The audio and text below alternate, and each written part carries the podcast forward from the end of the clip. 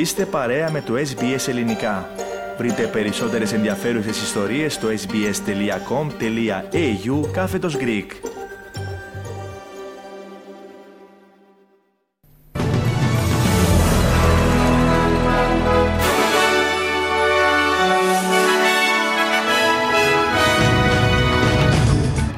Σημαντική αύξηση του στόλου του πολεμικού ναυτικού ανακοίνωσε ο Υπουργός Εθνικής Άμυνας Richard Marles. Παραιτείται η αρχηγός αστυνομίας του Queensland, Katarina Carroll.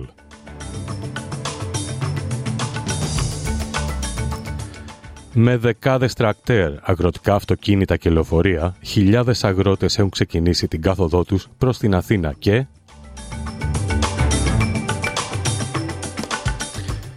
Ξεκινά επίσημα η επιχείρηση Ασπίδες στην Ερυθρά Θάλασσα.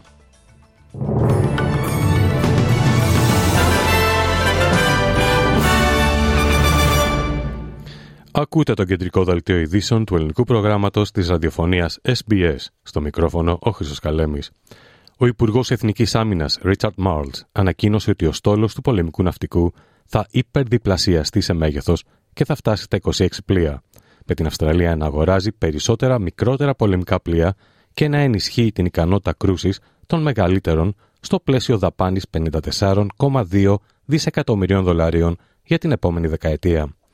Επιπλέον 11,1 δισεκατομμύρια δολάρια θα διοχετευτούν στο πολεμικό στόλο της Αυστραλίας, τα οποία καλύπτουν την απόκτηση 11 νέων φρεγατών γενικής χρήσεως. Θα υπάρχουν επίσης 6 προαιρετικά επανδρωμένα πλοία. Ο κύριος Marles δήλωσε ότι η αύξηση του στόλου θα επιταχυνθεί στο πλαίσιο του νέου σχεδίου. Because of the circumstances, the strategic circumstances that we face today, we are announcing that we will be accelerating the procurement of the general. Η Virgin Australia ανακοίνωσε ότι η διευθύνουσα σύμβουλος της, Jayne Hrdlicka, θα αποχωρήσει από το ρόλο της αφού ηγήθηκε της εταιρείας για σχεδόν 4 χρόνια. Η αεροπορική εταιρεία ανακοίνωσε ότι η κυρία Hrdlicka αποφάσισε να εγκαταλείψει το ρόλο της μετά το διορισμό της το 2020, όταν η αεροπορική εταιρεία μπήκε σε καθεστώς διαχείρισης και στη συνέχεια εξαγοράστηκε από την Bain Capital. Η Virgin Australia δήλωσε ότι σύντομα θα ξεκινήσει την αναζήτηση νέου διευθύνοντος συμβούλου. Η αρχηγός αστυνομίας του Queensland, Katarina Carroll, ανακοίνωσε ότι παραιτείται από το ρόλο της. Είπε ότι δεν θα ζητήσει παράταση του πενταετού συμβολαίου της, και η τελευταία της μέρα στη θέση αυτή θα είναι η 1η Μαρτίου. Ανέφερε ότι ήταν τιμή της που υπηρέτησε ως αστυνομική αρχηγός από το 2019, η πρώτη γυναίκα που υπηρέτησε σε αυτό το ρόλο. As commander of security of G20, I was blown away at the professionalism shown by the QPS while on a world stage. For me, that was a significant milestone in my career and an absolute privilege. Η κυρία Κάρολε πρόκειται να συναντηθεί σήμερα με τον Υπουργό Αστυνομίας Mark Ryan εν μέσω ανησυχίας για την αύξηση της εγκληματικότητας των νέων. Ο κύριος Ryan ευχαρίστησε την κυρία Κάρολ για την υπηρεσία της. And in many respects, Katarina Carroll's journey has been an Australian story.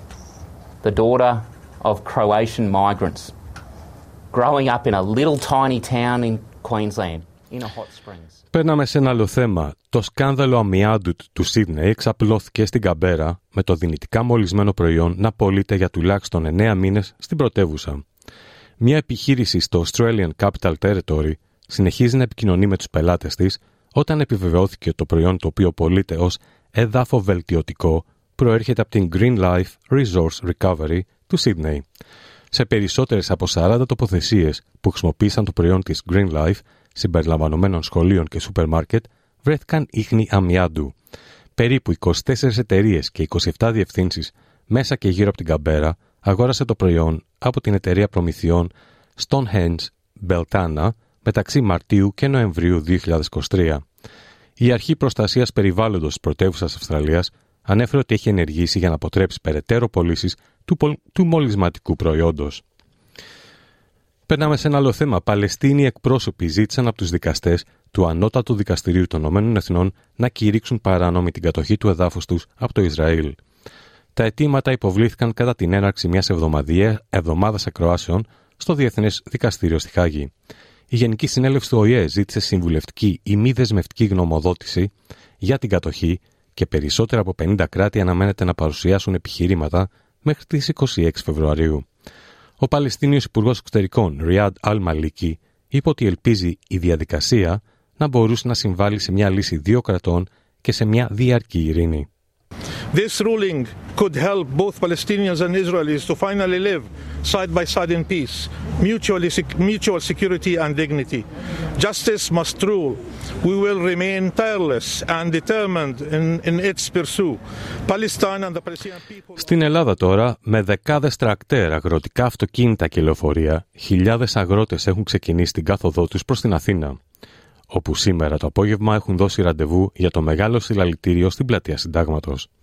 Κομβόοι από διάφορες περιοχές της χώρας κινούνται συντεταγμένα στις κεντρικές οδικές αρτηρίες υπό τη συνεχή επίβλεψη της αστυνομίας. Τα τρακτήρ της Θεσσαλίας και της Στερεάς διανυκτέρευσαν στο κάστρο Βιωτίας και θα ξεκινήσουν την πορεία τους προς το Σύνταγμα. Μήνυμα στους αγρότες πως τα περιθώρια έχουν εξαντληθεί, στέλνει εκ νέου κυβερνητικός εκπρόσωπος.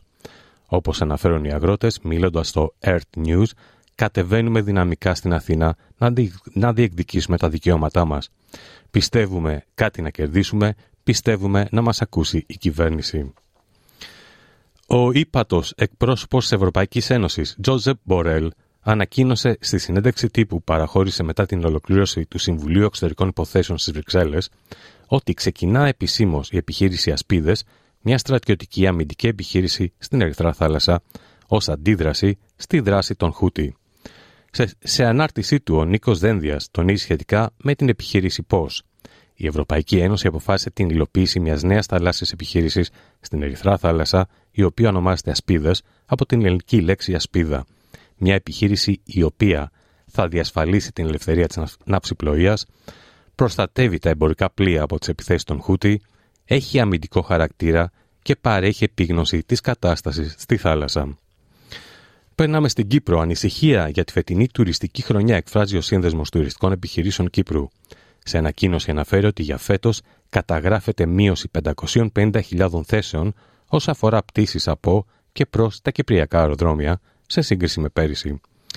Ο ΣΤΕΚ σημειώνει ακόμα ότι συνεχίζεται η αβεβαιότητα για τη δεύτερη μεγαλύτερη τουριστική αγορά που είναι το Ισραήλ, η οποία σχετίζεται με τον πόλεμο στη Λωρίδα της Γάζας. Επιπρόσθετα, καλεί όλους τους εμπλεκόμενους να επιδεικνύουν τη δέουσα σοβαρότητα και υπευθυνότητα για το καλώς νοούμενο συμφέρον τομέα και της οικονομίας γενικότερα. Η χείρα του ηγέτη της ρωσικής αντιπολίτευσης, Αλεξέη Ναβάλνη, υποσχέθηκε να συνεχίσει τον αγώνα του συζύγου της για μια ελεύθερη Ρωσία. Ο θάνατος του κυρίου Ναβάλνη στερεί από την ανομοιογενή αντιπολίτευση της Ρωσίας την πιο γνωστή προσωπικότητά της, καθώς ο πρόεδρος Βλαντιμίρ Πούτιν προετοιμάζεται για εκλογές που θα τον διατηρήσουν στην εξουσία τουλάχιστον μέχρι το 2030.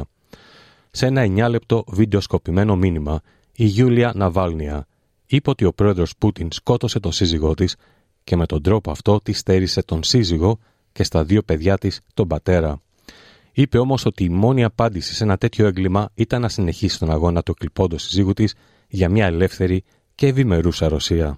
I ask you to share the rage with me. Rage, anger, hatred towards those who dared to kill our future. I address you with Alexei's own words in which he believed very much. It is not shameful to do. Ο εκπρόσωπος του Κρεμλίνου, Ντμίτρι Πέσκοφ, αρνήθηκε οποιαδήποτε ανάμειξη της ρωσικής κυβέρνησης στο θάνατο του Αλεξέη Ναβάλνη. Δήλωσε ότι η έρευνα για το θάνατο κ. Ναβάλνη διεξάγεται σύμφωνα με την ρωσική νομοθεσία. It is underway and all necessary actions in this regard are being carried out. But so far, the results of this investigation have not been made public and, in fact, they are unknown. Περνάμε σε ένα άλλο θέμα. Ο δείκτης αποταμίευσης των Αυστραλιανών οικοκυριών έχει φτάσει σε χαμηλό 17 ετών, με μόλις το 1,1% του διαθέσιμου εισοδήματος να αποταμιεύεται. Από τότε που άρχισαν οι αυξήσεις των επιτοκίων, ο δείκτης αποταμίευσης έχει μειωθεί από περίπου 11% τον Μάρτιο του 2022 σε περίπου 1% σήμερα. Αυτό αποτελεί αιτία ανησυχίας για την αναπληρώτρια διευθύντρια της Anglicare Australia, May Aziz. It is concerning that fewer and fewer people are able to save and have a buffer. But it's also not surprising because we know that rents have been going up by about 10% every single year. Rents have gone up by about 75% since the onset of the pandemic. I don't know anybody who's had a wage increase of 75%. And so it's really not surprising when we're seeing 75%. Σε ένα άλλο θέμα, οι μεγάλες Αυστραλιανές επιχειρήσεις αποτυγχάνουν να ανταποκριθούν στα παγκόσμια πρότυπα για τους στόχους μηδενικών εκπομπών ρήπων. Νέα έρευνα του Πανεπιστημίου του Σίδνεϊ αποκαλύπτει ότι λιγότερες από τις μισές από τις 10 εξέχουσες επιχειρήσεις που αναλύθηκαν βρίσκονται σε καλό δρόμο για την επίτευξη των δικών τους κλιματικών στόχων. Η μελέτη διερεύνησε τα σχέδια καθαρού μηδενικού σωζυγίου 10 Αυστραλιανών επιχειρήσεων, συμπεριλαμβανομένων των εταιριών ενέργειας και ορυκτών πόρων AGL, Origin, Rio Tinto, South32 και Blue Scope Steel, καθώς και των Woolworths, Qantas, Telstra, Coles, Cleanway Waste Management. Η μελέτη διαπίστωσε ότι καμία από τις εταιρείες που συμμετείχαν στην έρευνα δεν σχεδίαζε να καταργήσει σταδιακά τα ορυκτά καύσιμα και μόνο 3 είχαν περιβαλλοντολογικούς στόχους που είχαν επαληθευτεί για την επίτευξη του στόχου για την υπερθέρμανση του πλανήτη κατά 1,5 βαθμούς.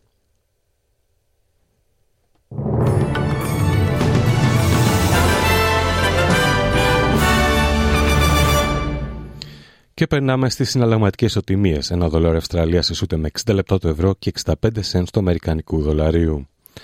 Στις αθλητικές ειδήσεις, μάχη για τη ζωή τους δίνουν 82χρονος αθλητικογράφος και πρώην βουλευτής της Νέας Δημοκρατίας Μανόλης Μαυρομάτης και η 80χρονη σύζυγός του που διακομίστηκαν τα ξημερώματα της Κυριακής στο νοσοκομείο Γεώργιος Γεννηματάς έπειτα από την πυρκαγιά που εκδηλώθηκε στο σπίτι τους.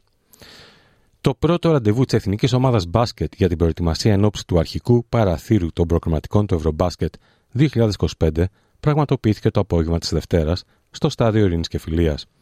Ο Βασίλης Πανούλης μετρά αντίστροφα για τον πρώτο αγώνα του ως ομοσπονδιακός προπονητής, καθώς την Παρασκευή η Εθνική θα υποδεχθεί την Τσεχία στο Στάδιο Ειρήνης και Φιλίας με στόχο να κάνει το πρώτο της βήμα προς την πρόκριση.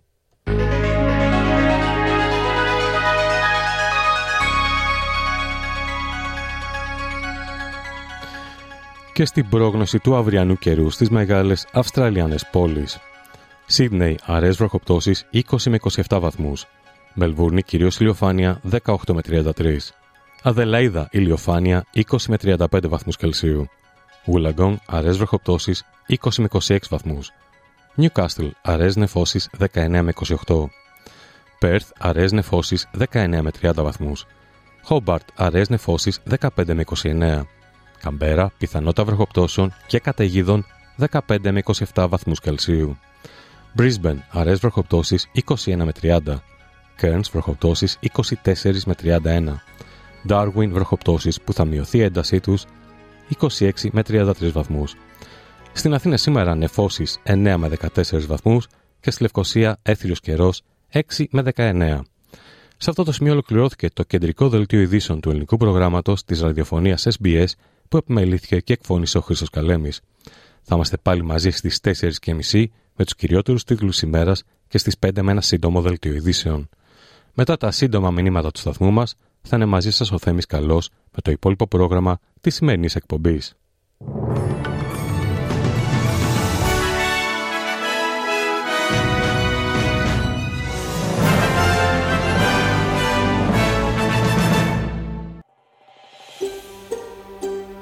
Θέλετε να ακούσετε περισσότερες ιστορίες σαν και αυτήν? Ακούστε στο Apple Podcast, στο Google Podcast, στο Spotify ή οπουδήποτε ακούτε podcast.